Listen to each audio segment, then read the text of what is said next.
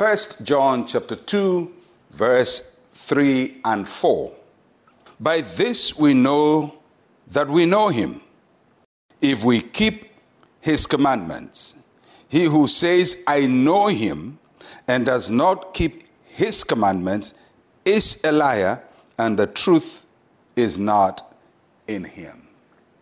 As I've been saying from the beginning, John the Apostle was one of the last living apostles of Jesus Christ. And uh, by this time, all kinds of wrong teachings were coming into the church. So John is correcting them. And there were people in the early church who believed that knowledge of Christ was the most important thing. Yes, knowledge of Christ is important, but you know, the Greek society prized knowledge above everything. So just know about the thing, just know about it. So they, they spent a long time discussing matters and knowing about something and trying to understand it, but doing very little about it. So they brought some brought that to Christianity.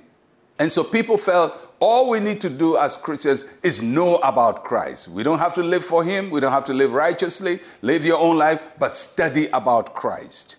So, uh, so they had a good knowledge of Christ. It's almost like what people do in a Bible knowledge class. They study about the Bible, but they don't live by the Bible. So these people uh, knew about Him, studied about Christ, but were not concerned about the Christian life and living out the Christian life. So that's what John is correcting. So he asked the question, or, or, the question he's answering is, How do we know that we know Christ? How do we know that we know Christ? And he says, If you say you know him, but do not live by his commandments, then you are a liar.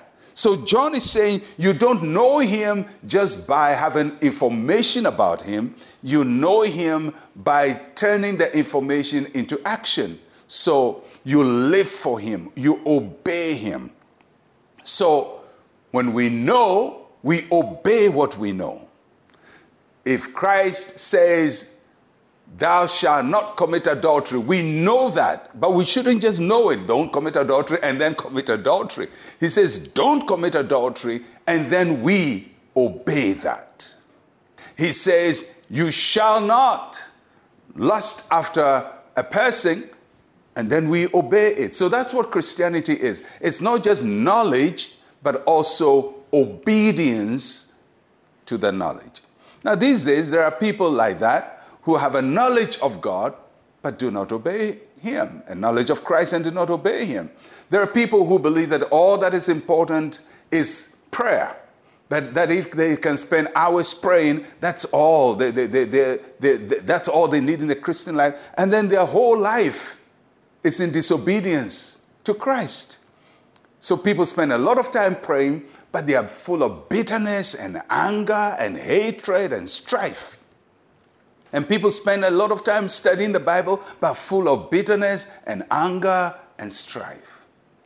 So, whatever it is, what John is telling us, what the scripture is telling us today is knowing about Him, talking to Him, experiencing Him, having an encounter, being filled with the Holy Spirit, and having all kinds of spiritual encounter. Maybe you see vision, maybe whatever it is. If you don't obey Him, you are a liar. That's heavy stuff. Very heavy stuff. Because uh, it is the way for us to know we belong to Christ and we are living for Him. We belong to Him not because we pray or go to church or have had a spiritual encounter or have received a prophecy or given a prophecy. Those are, may all be good, but the mark from John is obedience to Him, doing His commandments. And His commandment doesn't mean a lot of rules uh, and a lot of lists that we don't have to fall short of. He says we have to obey His commandments. The, the perfect thing is obey His commandments. When we fall short, He says we have an advocate.